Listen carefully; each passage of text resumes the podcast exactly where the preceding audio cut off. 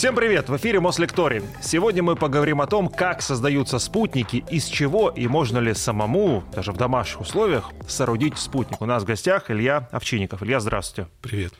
А, ну что сложнее на самом деле? Спутник построить или его запустить? Ну, я думаю, что запустить эта схема довольно-таки отработанная. Вот построить сейчас э, спутники, сделать, придумать, что он будет делать, это, наверное, сейчас самая главная задача. Сейчас у нас такая ситуация, что мы запускать умеем, ракеты есть, а что запускать? Никто ничего не знает. Ну, то есть э, критично мало у нас, критически мало космических аппаратов, которые могут выполнять э, задачи интересные для населения, там, для там, мира в целом, потому что столько всего уже запустили, столько научных миссий было, столько всего, что где-то мы даже вот запуксовали. То есть нам, ну, то есть нужно придумать что мы запускаем, зачем, как мы будем, будем ли возвращать, не будем. И вот это вот очень такая вот, э, наверное, важная часть, с которой нужно начинать перед тем, как проектировать космический аппарат, создавать его, там, собирать и так далее. Что, получается, все более закрыты или не знают, как э, вот какую-то потребность на Земле э, решить на орбите? Ну, в какой-то степени, да, у нас получилась такая история, что мы перенасытились. То есть у нас э, что-то мы, естественно, используем э, за счет спутниковой связи, навигация, там, спутниковой группировки, ретрансляторы и так далее. Но много сейчас решаются теми уже технологиями, которые были применены э, при создании спутников, там, изготовления, там, технологии передачи данных и так далее, уже мы решаем это где-то наземными способами. Например, телефоны у нас общаются, мы по телефону общаемся не по спутникам, мы общаемся по оптоволокну, которое э, протягивается между вышками и так далее. И спутники здесь вот, они такие, вроде они помогали в самом начале, они помогают и сейчас в труднодоступных местах, но вот для нас с вами, вот здесь вот живущих городах, например, да, мы вот, может быть, не до конца еще ощутили всю мощь того, что может сделать спутник. И получается просто, да, что э, плюс ко всему э, нужно придумывать больше науки, на космических аппаратах автономных. Есть космические аппараты станции, где работают люди. И, э, скажем так, некоторые эксперименты, которые у нас сейчас э, реализовываются, они не то чтобы устарели, они просто по несколько лет э, испытывают одно и то же. И вот нужна такая свежая мысль, а что делать в космосе. Вот. И, и с этого нужно начинать проектирование. А дальше уже и проектирование, потому что технология проектирования, она довольно-таки такая вот жизненный цикл цикл, так называемый, э, космического аппарата, он довольно-таки очень простой, но интересный. То есть э, ищется заказчик, кому это будет нужен спутник, да, какая-то научная программа, либо это обеспечение связью. Потом это с этим заказчиком проговаривается техническое задание. Он тебе говорит, мне нужно, чтобы он в такое-такое-то время передавал такие-то такие-то данные, я этими данными, чтобы мог пользоваться в течение такого-то времени. Э, у меня денег столько-то, поэтому сделай мне спутник такой-то, такой-то массы, такой-то величины, чтобы ты мог запустить ее на ракете какой-нибудь, которая у нас есть. Это ракеты «Союз-2», эта ракета у нас сейчас доживает, там последние пускают ракеты «Протон-М» и «Ангара» ракета. После этого все, проектируем аппарат, посмотрели, чертежи, проверили, сделали макеты, посмотрели, что не так, переделали. Ну, то есть такая стационарная работа. Потом испытания, и вот дальше, после успешных испытаний, мы запускаем этот спутник. То есть жизненный цикл вот у него примерно такой. А каким нагрузкам подвергается спутник э, во время выведения его на орбиту, полета и непосредственно уже там, в космосе? Ну вот как раз, да, то есть здесь э, вообще для спутников условия намного хуже, э, чем у человека, когда человек отправляется, хоть там и когда отправляют человека в космическом корабле, там еще коэффициент безопасности на все ставят там э, около двоечки, то есть там, если для обычного спутника миллиметра достаточно, для э, космического корабля с человеком на борту 2 миллиметра, например, толщины или чего-то. Но это не связано с толщиной стенки, это с толщиной нагружения, ну, то есть для стенок для нагружения.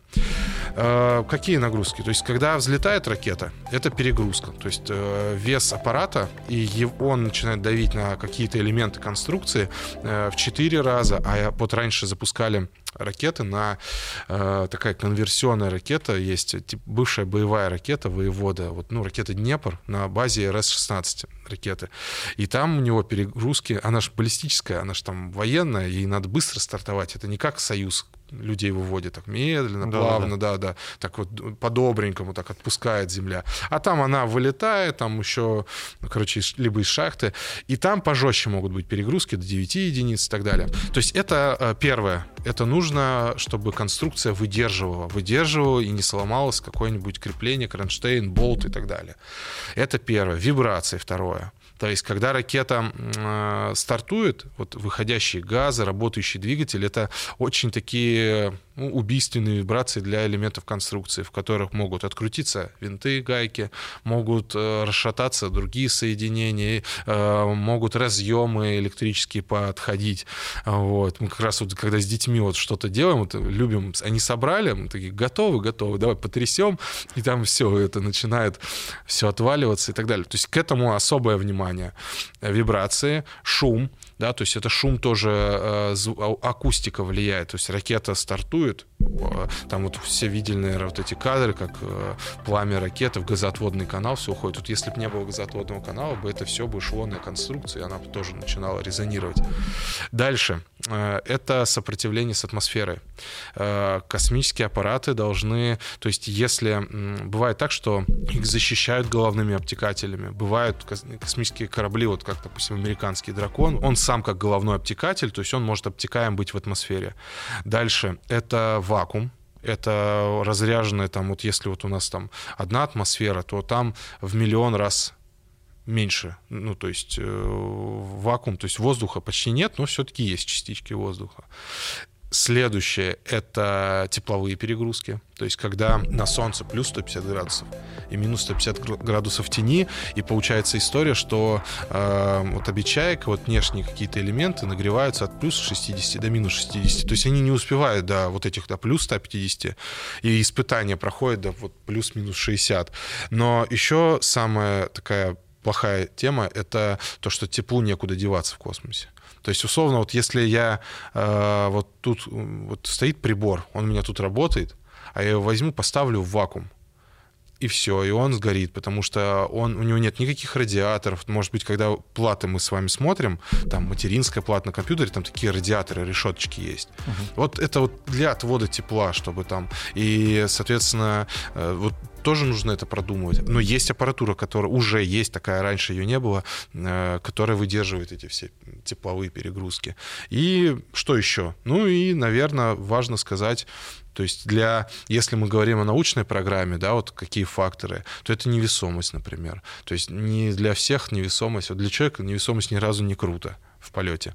То есть, э, а для, если ты там выращиваешь растения, должен задумываться, ну, и в спутнике, например, там вот недавно университет Кузбасский запустил сирень на борту спутника, например. Там тоже нужно думать, что там как система полива. Совсем некуда деньги девать. Ну, вообще некуда. Нет, там интересная программа, там на самом деле они обосновали и научные, они там и, и пробы брали и так далее. Там сейчас реализовывается такая программа, она для вузов, для там, малых компаний, для, короче, для образовательных учреждений во многом очень интересна. Эта программа называется PSP, такая она федеральная программа, когда организация говорит, я хочу там, провести эксперимент на борту спутника. И тут э, они подают заявку фонд определенный, да, э, соответственно, фонд рассматривает эту заявку, говорит, хорошо, мы вам даем, 2 э, миллиона дают, они на эти 2 миллиона покупают спутниковую платформу, то есть аппарат, трехюнитовый кубсат. Это кубсат, это спутник размером, это малый спутник размером 30 сантиметров параллелепипед 30, 10 mm-hmm. на 10 сантиметров. И туда они должны разместить полезную нагрузку, они, то есть они выкупают, но обязаны еще образовательные программы проводить в течение нескольких лет. И вот они вот запускают бесплатно, вот получается, э, запускают вот такие, и сейчас уже, дайте, я, наверное, порядка 40 спутников, запущенные школьниками, студентами, при помощи, естественно, там большая очень, там, ну, 70, наверное, процентов это работа взрослых наставников, вот уже запустили на наших отечественных ракетах. И вот как раз вот сирень, сирень э, запускали, сейчас э, там, например, есть такой школа, Подольская школа, э, запустила э, космический телескоп.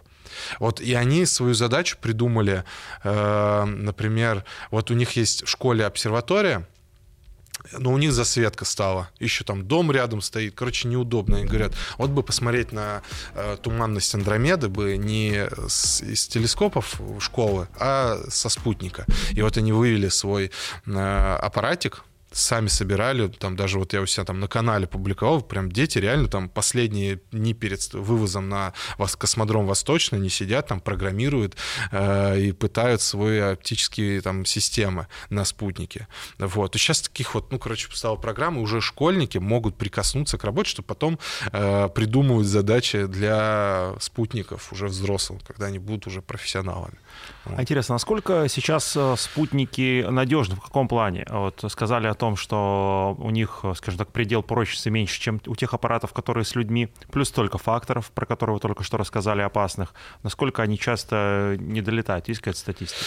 Э, ну, я, наверное, не сильно знаком с этой статистикой. Чаще всего все нормально, то есть 8, 90, 95 процентов точно все нормально бывает, если ракета не подвела. У этих спутников чаще всего это мало. Я говорил сейчас про маленькие спутнички, которые очень удобны для учебных целей, для каких-то таких научных, э, демонстрационных, отработочных задач. Но есть спутники огромные, которые тяжелые аппараты, больше тонны. Есть спутники э, класса среднего, больше 500 килограмм. Вот они на, на порядок надежнее, у них масса больше, они могут позволить себе больше какой-то аппаратуры, систем бортовых добавить, да, то есть вот из чего состоит обычный космический аппарат?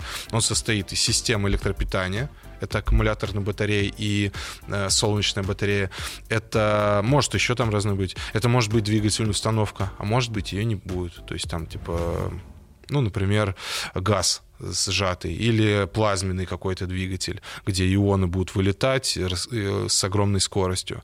Э, система ориентации и стабилизации. То есть спутник, когда вышел на орбиту, он, по сути, вращается беспорядочно. Его нужно стабилизировать. Это можно сделать с помощью маховиков. Это как волчок крутится, да, вот э, с высокой скоростью, и тем самым он оттормаживает аппарат. Либо это может быть, там есть такие магнитные кольца или магнитные стержни для больших аппаратов, которые могут повернуть аппарат вдоль магнитных линий Земли магнитного поля Земли, и тем самым сориентировать его. Э, может там, ну, в общем, эта система. Потом еще важная система — это система управления, да, то есть которая будет перераспределять все команды, все сигналы. Это система связи. То есть вот чаще всего выходит из, вот он как раз передатчик какой-нибудь, какой-нибудь, например, приемник, э, антенны, комплекс на спутнике и на Земле, они не согласованы, и там начинается вот всякая такая беготня. Вот. И получается, что живучесть аппаратов, она определяется вот, э, ну, по сути, испытанностью бортовых систем. То есть насколько они уже себя зарекомендовали на других аппаратах. То есть вот, например, э, запускают э, спутники дистанционного зондирования Земли. Вот Метеора есть, есть и э, спутники Электро-Л, которые запускают Роскосмос. То есть, ну, это огромнейшие аппараты, там больше тонны у них масса, и их аппаратуру заранее проверяют там годами, выдерживая. Вот у меня отец работает в микроэлектронике в Зеленограде, и, и получается ему, чтобы вот... Так, микросхем... это не, не секретная информация. Не-не-не, это не секретная. Попрости, да. И он испытывает э, эту плату, эти микросхемы испытывает там, то есть они вот разработали микросхему для тех же спутников, и они тестируют там порядка год на радиационную стойкость. Кстати, еще радиация влияет очень сильно. Вот во многом вот связь и радиация выбивает, то есть проходящие через э, заряженные частицы, через э, микроконтроллеры или компьютеры бортовые, они способны перезагрузить Э, космический аппарат, то есть, э, и э, вот это может там быть необратимо, но, в принципе, уже научились с этим справляться. Ну, то есть, в целом, да, и, а космические корабли пилотируемые, в чем их прелесть? То, что там всегда есть человек, который может взять управление на себя. Вот наш, наш космический корабль «Союз» вот этим и славен, что если вдруг что-то пошло э, такое непонятное, невнятное от автоматики, человек берет управление на себя, выдает все команды, общаясь с Землей, и, и плюс еще, надо сказать, наверное, это дублирование систем. Дублирование, где-то даже троирование систем, где один, одна, одна датчиковая аппаратура работает э, э, просто как бы штатно работает, другая э, в горячем резерве, на подсосе у этой, и третья там в холодном резерве на случай, если вообще там капец-капец. Вот. И вот тогда получается, что э, то есть человеку выгоднее управлять. Ну, вот сейчас еще есть такой проект «Российская орбитальная станция». Один из ну, элементов э, функционала этой станции, где будут люди, чтобы станция могла как буксир там подлетать на полярной орбите каким-то спутником. Э, во время выхода в открытый космос человек бы забирал этот спутник бы, например, и ремонтировал бы. То есть прям как в каких-то фильмах, где там замена блоков. Ну вот такое возможно. То есть уже шаттлы летали к телескопу Хаббл и чинили его, например. То есть вот пожалуйста. А если э, такие вот, опять же, нагрузки большие, то какие там используются материалы в изготовлении спутника? Материалы там разные. На самом деле, раньше, если это все были такие основательные металлоконструкции, у ракет, у космических аппаратов сейчас очень много заменяется, например, сотовая панель, да, где э, сота, то есть это металлическая, да, там вот э, сота, да, которую мы знаем у там Чоу и так далее. Вот ее просто взять, вот она не гнется, не ломается, на нее попрыгать на ней можно. Ее просто обжимают тоненькими э, металлическими пластинами, и уже все это, вот хоть он и толстенький, но это каркас, который уже ты, ты, можешь туда э, делать закладные под болтовые соединения, вот как на натяжных потолках, да, вот ставят закладные, куда ты лампу повесишь, так и здесь ты заранее продумываешь. И вот э, этот уход мы ушли и тем самым облегчили просто колоссально. Э, дальше уход мы заменили адаптеры, например, вот такие конические переходники, вот, ну, ракету там, особенно кто из детей там или студентов, э, есть такая игра, там, КСП, там, типа, ты по блокам так собираешь ракету, да, и там э, они все тоже из металлические, а есть, которые как решетки ферменные, как башенного крана, вот, типа, такие соединители ферменные, и, и тоже облегчает конструкцию очень хорошо. Потом применяются композиты, очень э, мощно применяются углепластики, которые по прочности могут быть э, ну там в тысячу раз лучше, чем металл, например. Плюс материал, вот, например, когда космический аппарат, вот буквально, да, там вот в сентябре 2023 года, значит, возвращается зонд, э, который взял пробы с астероида Бенна. То есть пролетал астероид, он летает вокруг Солнца, к нему подлетел аппарат, забрал пробы, и спустил на землю. И вот, чтобы ему вернуться на землю, ему нужно пройти огневые перегрузки там, до 3000 градусов. И вот у него где-то вот такой примерно слой теплозащиты, который не позволяет прогреться и чтобы хоть как-то повлиять на эти 100 грамм э, частиц этого астероида, чтобы ничто не повлияло на это. И, соответственно, получается, спускаем аппарат, когда возвращаются с людьми, тоже там композиты, там всякие э, э, текстолиты используют, ну, короче, там э, смолы используются, то есть фенолофальмадегидная смола есть такая, которая там спекаются, и космический аппарат тоже спекают, чтобы он мог эти тепловые перегрузки вот. А так, что, сейчас уже даже на станции 3D-печать уже есть. То есть уже помимо того, что печатают э, кронштейны могут печатать для себя, для каких-то элементов, да, так и уже и органы могут печатать. То, то есть вот э, был такой проект, который, кстати, нашими специалистами был сотворен, биопринтер, и там хрящики всякие э, печатают. А про размеры еще вы говорили, что там тонну могут весить спутники. Вот от и до. Какие бывают спутники гиганта и самое маленькое, что запускают а, в небо? Самое маленькое это прям э, фемто-спутники называются. Фемто? Это, фемто, да. То есть это там порядка, они там десятки грамм весят, отделяясь от материнского аппарата. То есть они распыляются и запустили как бы свой спутничек 3U Кубсат, да, это к наноспутнику, к нано-классу до, от, э, до 10 килограмм относится.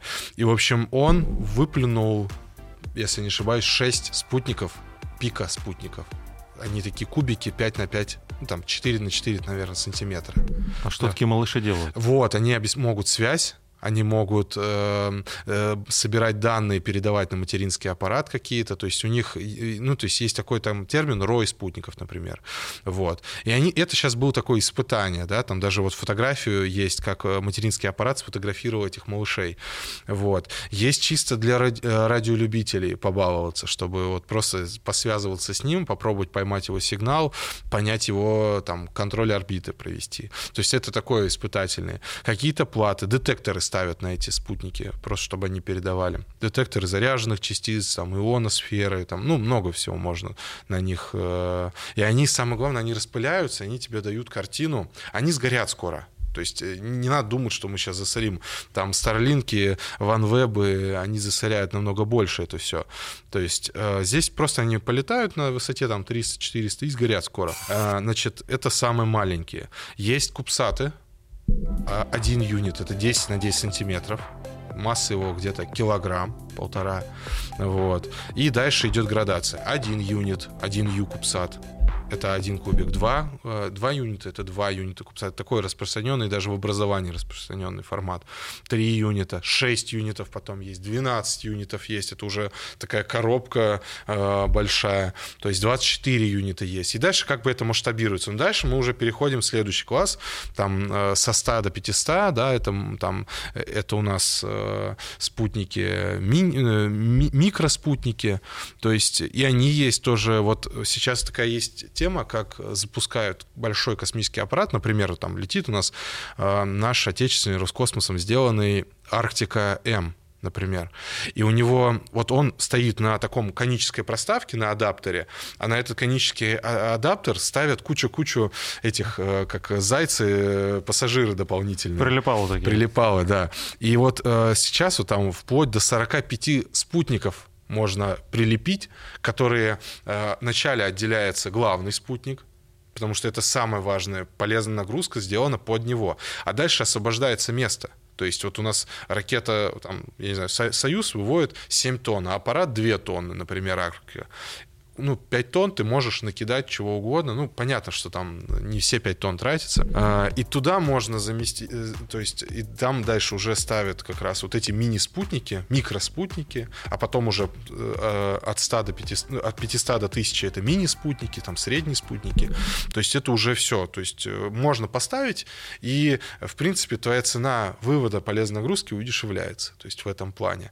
Но э, тяжелые спутники, конечно, могут себе позволить, это больше тонн современны уже. Эти спутники могут позволить себе уже такие монстры корпорации, которые имеют весомый э, капитал и, соответственно, запускать его могут.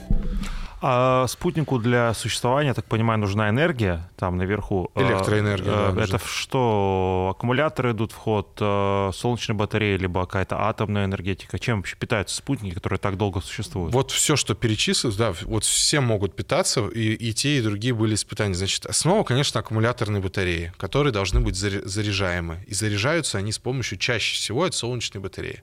То есть вообще там можно провести, то есть несложный такой анализ сколько тебе, какой площадь батареи тебе нужна, чтобы удовлетворить все запросы твоей полезной нагрузки.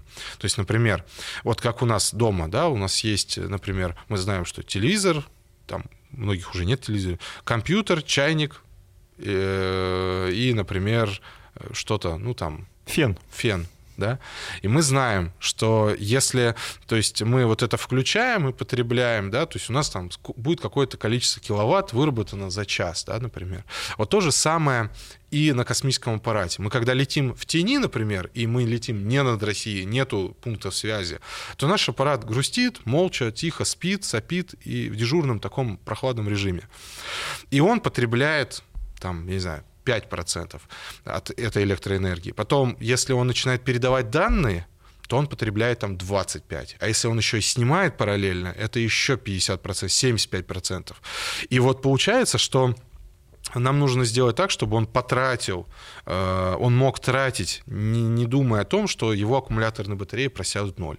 Вот этому помогают солнечные батареи. Они рассчитываются, эта площадь прямая там в школьной физике достаточно, чтобы это рассчитать. И, соответственно, это одна связка. Солнечные панели плюс аккумуляторная батарея. Э, многие космические аппараты э, у себя имеют э, такие, так называемые, ну, не ядерные, да, то есть ядерный реактор тоже может стать основой электроэнергии, выработки энергии, как атомный реактор на Земле. И безопасно, в принципе, могут быть. Есть еще ретеги, так называемые, радиоизотопные электрогенераторы. То есть они, идет распад там какого-нибудь нестабильного плутония, он начинает распадаться, вырабатывается огромное количество тепла, это тепло переводится производится в электричестве. Вот на марсоходах, на луноходах вот такие вот штуки э, ставят, и они прям супер популярные, э, но мало электроэнергии дают. Ну, то есть, ну, они дают для того, чтобы поддерживать вот лунные станции, вот, и, значит, которая использовалась вот сейчас у индийцев, например, да, там вот и у нас в том числе, используются вот эти ретеги. То есть, и они позволяют, если все просаживается в ноль, ретег хотя бы там будет поддерживать температуру. То есть вот мы все виды. Э, все виды энергии пытаемся взять с... для спутника. А как а, осуществляется у спутников связь с Землей, а, главное, есть ли у него связь с другими летающими спутниками? на самолетах есть, да, система предупреждения столкновений. Ну да. Есть там что-то подобное? Значит, оно выстроено следующим образом, что у него есть канал связи, и он зашифрован. То есть не все могут с Земли Э, скажем так, э, они услышать сигнал могут, а расшифровать э, там каждая такая компания, которая запускает космический аппарат, она, скажем так, дает некую структуру кода для расшифровки, если она в открытую играет, да, то есть если это не зашифрованный канал связи.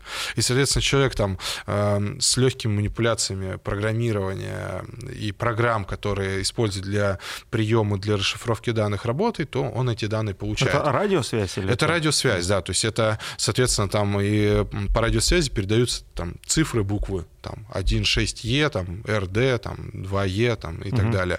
И потом это, вот эта строчка кода переводится, например, в телеметрию, показания температуры, э, давления, там, не знаю, заряду солнечных батарей, там, количество перезагрузок э, бортового компьютера. И, кстати, сейчас есть такая открытая радиолюбительская сеть станций приема, называется «Эфир», то есть ты даже э, в чат-боте можешь э, нажать на любой спутник студенческий, школьный, который летает в космосе, и посмотреть его телеметрию, которая пришла на один компьютер, а дальше это в сеть, в Telegram-бот выпускается. Это вот один способ. Это, ну, а дальше там есть антенны различного, X-диапазона, УКВ-диапазона, э, да, L-диапазона, снимки очень удобно передавать, и там, соответственно, ставятся определенные антенны, тарелки, либо это штыревые антенны и так далее. То же самое на Земле. То есть это вот э, связь между Землей и спутником. То есть есть, э, бывает так, что может получать данные на одна приемная станция и потом у себя по серверам по каким-то определенным защищенным каналам передавать там, где спутник не пролетает, например. То есть вот такие вот штуки возможны. Между собой спутники могут взаимодействовать, а, но делают сейчас это не прям... Вот, например, спутник Луч, который летает на геостационарной орбите, и летает он вокруг э, Земли, значит, и летает Международная космическая станция. Вот чтобы э, можно, когда станция летит не над территорией России, он может связываться, станция может, МКС может связываться по каналу и ретранслировать сигнал через луч. Корабль, ракета вывела корабль на орбиту, корабль начинает сразу уходить за горизонт, в тень орбиты. И вот чтобы можно было общаться, например, с Землей, да, и передавать данные по орбите, там, как маневр прошел, он может ретранслировать этот сигнал через другие спутники. То есть вот, вот пример взаимодействия. А есть еще рой спутников, где они как э, рой там, птиц, пчел, где есть э, э, единомоментно кто-то главный, и он распределяет функции этого главного, там, не знаю, влетает что-то, ну, то есть он выходит из строя, и дальше управление перераспределяется между собой. И вот такое роевое взаимодействие очень сейчас важно для исследования там используют для исследования ионосферы, для исследования заряженных частиц радиации, для исследования, например, вообще взаимодействия на орбите группировок. То есть там бог весь к чему приведет. То есть, ну, отрабатывают, как и, например, рой дронов сейчас из дронов можем, там делают э, э, шоу даже шоу, делают. Да, я видел. да, там дроны могут, то есть, соответственно, они много сейчас потенциал дронов друг, уже э, еще тоже не до конца исчерпан. Они могут по меткам взаимодействовать, то есть есть метка, и он там, соответственно, отслеживает эту метку дрон. То же самое спутник может по каким-то определенным меткам определять взаимодействие. То есть еще вот это есть э, лазерная передача энергии, и даже у нас э, я вот не слежу слежу за этой темой, но я знаю, у нас на в РКК «Энергии» из одного здания в другой э, передавали, то есть э, на крышах здания отрабатывали эту технологию. То есть работает. И, наверное, сейчас оно и в космосе будет передаваться. Хорошо. А, вот сейчас технологии развиваются, да, и там 3D-печать, э, материалы. Насколько человек может у себя дома просто банально на кухне этот спутник собрать? Понятно, ракеты у него нет, чтобы вывести его а, на орбиту, но вот, по крайней мере, полностью сделать спутник можно в, в домашних условиях? Сейчас Не вот этот конструктор, про который вы говорите, а прямо вот сделать спутник. Вот именно как бы такой маленький спутник сейчас стало возможным сделать. Ну, конечно, все равно вот по итогу нужна чистовая зона, потому что тебя будут э, испытывать, тебя будут проверять, э, и потом тебе не дадут просто по э, ставить свой спутник рядом с другими, потому что фиг знает, что с, тобой, с твоим спутником произойдет. Чтобы этого не было, ты должен все равно показать там и стерильность и так далее. То есть вот стерильность производства. Стерильность да? производства она нужна, но пособирать, то есть это последние моменты. То есть есть, э, например, э, есть э, специальные комнаты, в которых это все очищается, прогоняется. Вакуум потом ты относишь, из вакуума достаешь, там в стерильных условиях, например, да, ты можешь. Но сам по себе вот спутник можно брать, как бы, и главное, чтобы не накапливалась статика еще, тоже важный момент. То есть сейчас уровень программирования, микроэлектроники такой, что ты можешь реально собрать, но, как я сказал, вот эти кубсаты, они, нет гарантии, что они будут будут работать так долго, как будут работать ну, нормальные спутники. И дети, в принципе, могут в этом участвовать. То есть там нету, там больше, что сейчас собирает спутник? Это платы, да, то есть ты их прикручиваешь, монтаж платы, размещение, проверка, там юстировка каких-то элементов, но по факту ты больше программируешь спутник. То есть сейчас на это больше упор. И дальше испытания уже. Ну, а насколько это дорого? Вот, вот этот минимальный спутник, который запускают э, школьники, сирени отправляют э, ну, в космос, сколько это вообще может стоить? Это примерно, то есть вот не примерно, то есть вот я как бы сказал, вот эта история, которая образовательным уклоном, да, где там условно есть э, система субсидирования, где ты 2 миллиона получаешь, покупаешь платформу, а на другие 2 миллиона ты должен эту полезную нагрузку сделать и еще программы с детьми провести. То есть тут типа затраты 4 миллиона в сумме, да, то есть для организации. Но э, это в рамках э, запуска. То есть это все, и у тебя запуск под ключ, по сути, получается. Для частных компаний цены другие. Я, на самом деле, наверное, не готов сейчас говорить, да, там, примерные эти стоимости. Но э, смысл в том, что для частников вот, которые не занимаются, то есть они или там свое что-то делают, конечно, запуск э, это по-другому. И, кстати, вот сейчас есть частная компания, э, значит, э, ребята запустили недавно в июне 23 года они запустили э, три спутника под названием «Рассвет», э, для широкополосного доступа в интернет. То есть они э, запустили три аппарата на среднюю там орбиту, там там тысячи с чем-то, ну там тысячи километров, э, и э, у них есть терминал, и, соответственно, они обеспечивали э, раздачу интернета где-то там в Майкопе, на горе вот кавказских наших э, хребте принимали в горах э, интернет. Там спутники размером, по-моему, это кубической формы спутник, и там, по-моему, может быть, он, по-моему, 12 как раз. Э, так, в среднем размере, то есть где-то э, полметра на полметра на полметра. Вот. А много сегодня вообще вот таких частных спутников, например, российских, э, летает там в космосе? Вот частные, как раз частными руками делаются вот эти маленькие спутники. Дальше есть лаборатории при университетах, они тоже, они как считаются частниками, потому что они, а, они ну, самостоятельно решают вопросы, то есть там не идет через ректора, там, то есть они как лаборатории делают вот юго-западный университет, университет, Новосибирский государственный университет, Самарский университет. Вот, они свои спутники создают там. Либо создают в кооперации с предприятием, например. Вот Бауманка раньше сделала спутники вместе с НПО машиностроения в Реутове. Сейчас они делают свои лаборатории. Тоже они запускают свои то есть они делают, проектируют платы, свои маховички, где-то что-то закупают и так далее. А если в целом сказать о количестве э, искусственных э, аппаратов, которые летают сейчас в космос? А, значит, это уже десятки, больше 10 тысяч спутников, ну, функционирующих там тоже там порядочное количество из этого числа. И, соответственно, вот они вот сейчас и... Э, у нас, у нас, если я так не ошибаюсь, я могу, конечно, ошибиться, где-то порядка сотни спутников, которые вот мы сейчас пользуемся, Э, то есть запущено было много, но я имею в виду Роскосмос, который управляет, на управлении находится. Метеоры, Арктика, Лучи, Экспресс, телевещание. Э, там ресурс, у нас есть еще межпланетная станция «Спектр РГ», которая летает там точки Лагранжа Луны. Как они э, там все взаимодействуют в том плане, почему они ну, не сталкиваются? Там какие-то есть правила, у каждого своя высота, своя да. орбита. Как, как это происходит? И главное, э, как в этом плане законодательство действует, потому что американцы запускают свое, мы свое, там китайцы свое, где происходит коммуникация? Есть международные стандарты, которые говорится, что даже сейчас самые дорогие места — это точки стояния над экватором. Это геостационарные спутники. Там же получается, что над экватором это пояс 360 градусов на высоте 36 тысяч километров над землей. Это та высота, с которой, получается, находясь на которой, спутник начинает лететь, ну, синхронно с Землей, и, по сути, у него не двигается подспутниковая точка. На какой-то он точка Да, да, да. Зависит. У него, конечно, если так вот говорить, он, у него он петлю вырисовывает за счет того, что у нас э, Земля все-таки имеет прецессию, она так вот э, нечетко вращается вокруг своей оси. Это как волчок мы запустим, он немножко колеблется, так и наша Земля. Но там двигатели отрабатывают.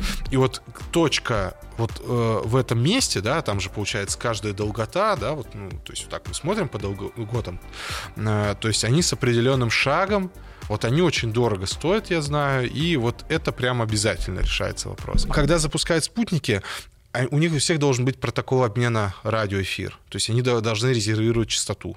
Это раз. Э, это точно. Потом, когда они выводят, мы выводим космические аппараты, э, если это не военного назначения, то э, мы должны, во-первых, все спутники у нас в России, у них в Америке, например, Япония, все знают о каждой частице там, до сантиметра, где что летает. И когда ты запускаешь, ты, в принципе, понимаешь, куда ты летишь, и с чем ты столкнешься или не столкнешься. Хоть там и кажется, что плотность большая, на самом деле еще не сильно большая. И когда запускают группировки формации, например, да, они друг за другом, вот орбита, и вот точки расставлены в узелках там на 6, 12, там 3 э, часа, 9 часов, э, если на часах как будто смотреть. И они вот летают вокруг Земли, и они никого не трогают, например. Бывает так, что у нас э, столкнулись в 2009 году, в сентябре 2009 года, столкнулись два аппарата российский, советский, отработавший спутник «Космос» и э, «Иридиум» американский. И вот это породило массу осколков, там тысяча осколков разлетелось, и вот это произошло. Почему? Потому что когда выводили более новый аппарат, э, ну, наверное, знали о том, что они, у них там орбиты как-то пересекаются, но э, спутник проседает атмосфера, все-таки есть даже на высотах тысяча, шесть тысяч километров, она есть. И с годами, то есть как будто, знаете, то есть летит, э, и маленькая частичка, на, может, там, на такую, как наша студия, например, попадает в аппарат, ну, воздуха, я имею в виду, частичка воздуха, и гасит его скорость. Ну, то есть вот, э, скорее всего, вот он тормозил, тормозил, орбита снизилась, и они вот попали. Бывают такие ситуации. Но это все рассчитывается. Вот. Даже военный спутник, когда запускают, э, другая страна, она может проконтролировать его ход. Но если спутник начинает маневрировать, и там маневрировать рядом, даже может быть такое, что он может маневрировать, и наши так спутники делают вокруг э, какого-нибудь чужого спутника. То есть бывает так, что спутники друг друга могут отключить, заглушить. И такое сейчас тоже вот недавно была новость летом, как э, второй аппарат э, из какой-то из какого-то числа вдруг э, резко потерял связь с Землей, зарубежный аппарат. То есть где-то там подавление какое-то, вот как есть у дронов радиоэлектронная борьба, скорее всего, будет такое. Это, ну, то есть уничтожать спутник смысла нет. Это ты породишь кучу, и ты навредишь себе. А вот выключить лишить его. связи его, да? Или лишить связи, или перепрограммировать его на свой лад. То есть вообще даже вот эти шаттлы, бураны наши, да, то есть эта часть могла быть э, частью военной тоже э, защитной, оборонной частью программ, да, то есть, конечно же, там и хотели больше в работе гражданского, но и, соответственно, тоже могут. На самом деле, вот мне кажется, войны вот будут такие, что вот тык-тык будут выключать. Ну, все секретно оно порождает, да, какое-то большое да, количество да, да, да. Э, таких размышлений. А, а вообще жизнь спутника, она подразумевает, что он также, например, как мы знаем, там, за э, станция Мир была затоплена, да, да? Э, его он должен упасть куда-то и сгореть, или он там остается навсегда в теории? Есть разные виды скажем так, захоронения, способа захоронения. Это может быть как он летит на низкой орбите, и мы знаем, что он через 5 минут он все равно сгорит. И сгорит, от него ничего не останется, потому что у него нет никаких теплозащитных элементов. Э, станция «Мир» и вот МКС — это будет управляемый спуск сведения с орбиты, потому что это огромная масса, там есть разные буквально, то есть там есть э, титановые шпангоуты, которые могут не до конца прогореть. Конечно, сводить будет так, чтобы он упал куда-нибудь в океан да, никого не повредив и так далее. Э, есть спутники, которые летают высоко, у них есть еще, у них по условиям определенным есть запас топлива, чтобы взять и поднять его на такую орбиту. Она бесполезная для нас, там, например, не 36 тысяч километров, он берет, хоп, и на 37 тысяч километров поднимается. Вот уже рассинхрон с, с движением Земли, не нужно. Это считается орбита захоронения. И туда все спутники уводят, и они там, ну как, э, либо доживают там, либо просто уже все бренно летают, и летать могут очень долго. Вот, например, есть миф, что все спутники типа рано или поздно падают. Нет. Вокруг Луны, например, э, вот если аппарат запустить, и он будет летать вокруг Луны, он будет летать почти вечно. Потому что нету атмосферы, там, ну, по сути, и он на, на довольно таком хорошем удалении. Вот это пример такой. А вот этот весь условно космический мусор, да, э, отработанные спутники, э, учитывают их орбиты, когда, например, запускают на Луну да, да, новую станцию, да, чтобы там, она все облетела, да? Там, э, там не то, что облет, там так смотрят, то есть вообще шанс попасть очень, ну, прям крайне мал, но это все отслеживают, то есть вот по трассе, которая идет, то есть вообще есть программа, то есть вообще обладая даже э, информацией, вот есть программа, там, например, такие они бесплатные программы, Арбитрон, да, например, ты можешь скачать эту программу э, и посмотреть, э, где какой спутник находится, даже отработавший. То есть э, ты можешь взять и смоделировать сам эту карту составить. Mm-hmm. Посредством ученых она есть. И ты там строишь траекторию свою и видишь куда-нибудь вообще ты рядом. Вот МКС э, очень часто попадает на пролетные спутники, когда, э, скажем так, э, опасно для экипажа. И тогда орбиту либо снижают, либо повышают, ну, поднимают, чтобы не попало ничего. То есть вот и такое бывает.